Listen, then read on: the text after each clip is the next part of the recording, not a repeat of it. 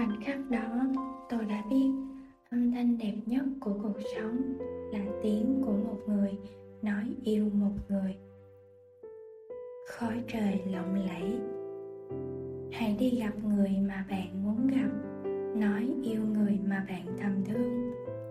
Nhân lúc ánh dương chưa tắt, gió vẫn nhẹ lay, hoa chưa tàn lụi.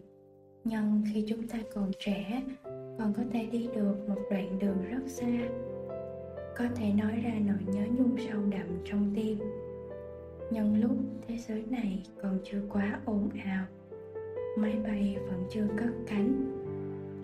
Nhân khi chúng ta vẫn còn có thể dùng đôi tay này để ôm lấy nhau. Nhân khi chúng ta